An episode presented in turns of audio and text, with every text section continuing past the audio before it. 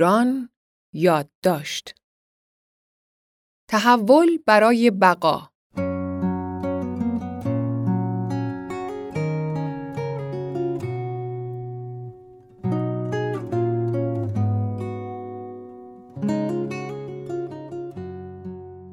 حسن اولیا مدیر برنامه ریزی و نوآوری سندیکای بیمهگران ایران و دبیر کمیسیون فناوری اطلاعات.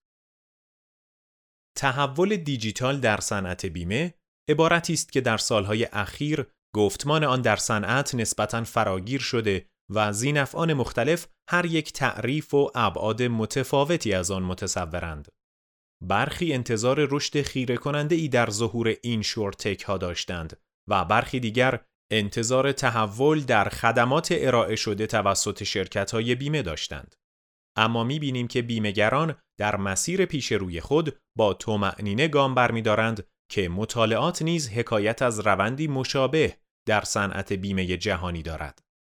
اما خوشبختانه شاهد پیروزی های سریع و مختصر یا کویک وینز خوبی در سالهای اخیر هستیم که این موضوع هم برای شرکت های بیمه و هم برای مشتریان جذاب بوده و نسبت به گذشته شاهد استقبال بیشتری از تحولات هستیم. بازاریابان آنلاین توانستند خدمات خوبی به مشتریان عرضه کنند و سهم خود از کل حق بیمه تولیدی صنعت بیمه را ارتقا دهند. علاوه بر بخش فروش، شاهد ظهور استارتاپ ها در بخش های مختلفی همچون بازدید آنلاین و کارشناسی خسارت هستیم که نوید بخش اتفاقات خوبی در آینده است. چرا که نشان از حضور بازیگران جدید در سایر حلقه های زنجیره ارزش بیمه با پیچیدگی بیشتر و ارتباط عمیقتر با بیمهگران دارد. در صنعت بیمه مسائل و فرصتهای بسیاری وجود دارد که دغدغه شرکت‌های بیمه است و طراحی و اجرای راهکارهای شدنی یا مدل کسب و کار مناسب می تواند گرهگشای این مشکلات باشد. مسائلی همچون طراحی و بازاریابی محصولات جدید، ارزیابی ریسک، نرخگذاری، کارشناسی و ارزیابی خسارت، اتوماسیون فرایندها و بازطراحی فرایندها و عملیات برخی از شاخصترین این موضوعات هستند. اما پرسشی که مطرح می شود این است که چرا روند این تحولات با کندی همراه است؟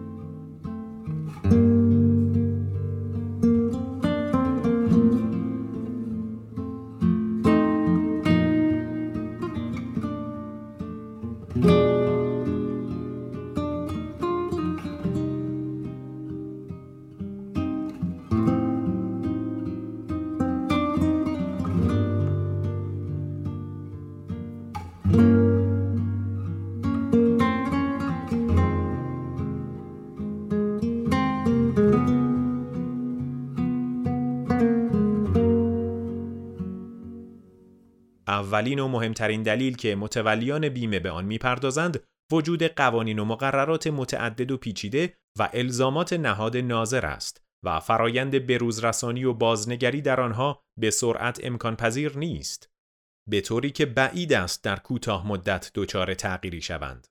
همچنین شرکت های بیمه با حجم عملیات و پردازش بالایی مواجه هستند و همین امر در کنار بروکراسی ها و ساختار سنتی موجب سخت و طولانی شدن فرایند تحول شده که به تعبیری می‌توان از آن به عنوان آماده نبودن شرکت ها برای حرکت به سمت تحول دیجیتال یاد کرد که از اصلی ترین علل آن عدم پذیرش تغییر و تحولات و همچنین مهیا نبودن زیر های نرم افزاری و سخت افزاری برای تسهیل این تحول است. همچنین با نگاهی به صورتهای مالی های بیمه و میزان سوداوری آنها مشاهده می کنیم که حاشیه سود شرکت های بیمه بالا نیست و همین موضوع سبب بروز محدودیت هایی در تخصیص منابع برای مدیران به ویژه در بخش فناوری شده است. نهایتا دلیل دیگری که مانع از حضور بازیگران بزرگ و شرکت های مطرح در این صنعت شده کوچک بودن بازار آن در مقایسه با سایر حوزه های مالی است. کل حق بیمه تولیدی شرکت های بیمه در سال 1398 فقط 60 هزار میلیارد تومان بوده که اگر آن را با نظام بانکی و بازار سرمایه مقایسه کنیم در جایگاه پایینتری قرار دارد. بنابراین اندازه بازار برای بازیگران بزرگ بالقوه در کنار چالش های آن کوچک است.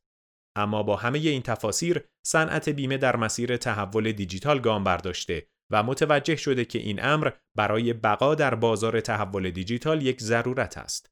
در سالهای اخیر برخی شرکت ها نیز به عنوان پیشگامان تحول دیجیتال در بیمه گامهایی برداشتند و صد البته که همهگیری کرونا تلنگری جدید به اصحاب بیمه بود که می توان و باید بسیاری از اقدامات و فرایندها را به نحو دیگری انجام داد و همین موضوع شتاب روند پذیرش و حرکت به سمت تحول دیجیتال را مضاعف کرده است. به نظر می رسد برای سال 1400 میزان پذیرش این تغییرات به مراتب بیش از گذشته است و امید است شاهد اتفاقات بهتری در خصوص تحول دیجیتال باشیم.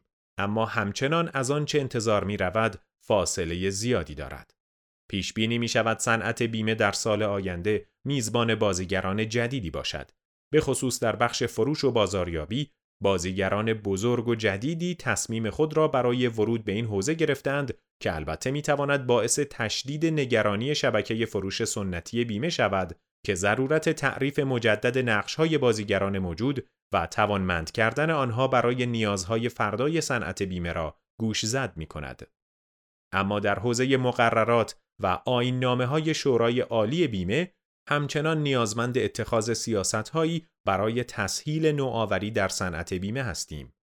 امید است برای سال آتی با مشارکت نخبگان و نوآوران و استقبال مدیران و کارشناسان صنعت بیمه شاهد گامهای استوارتر و سریعتری برای حرکت به سمت بیمه هوشمند و ظهور نشانه از تحول دیجیتال در صنعت بیمه باشیم.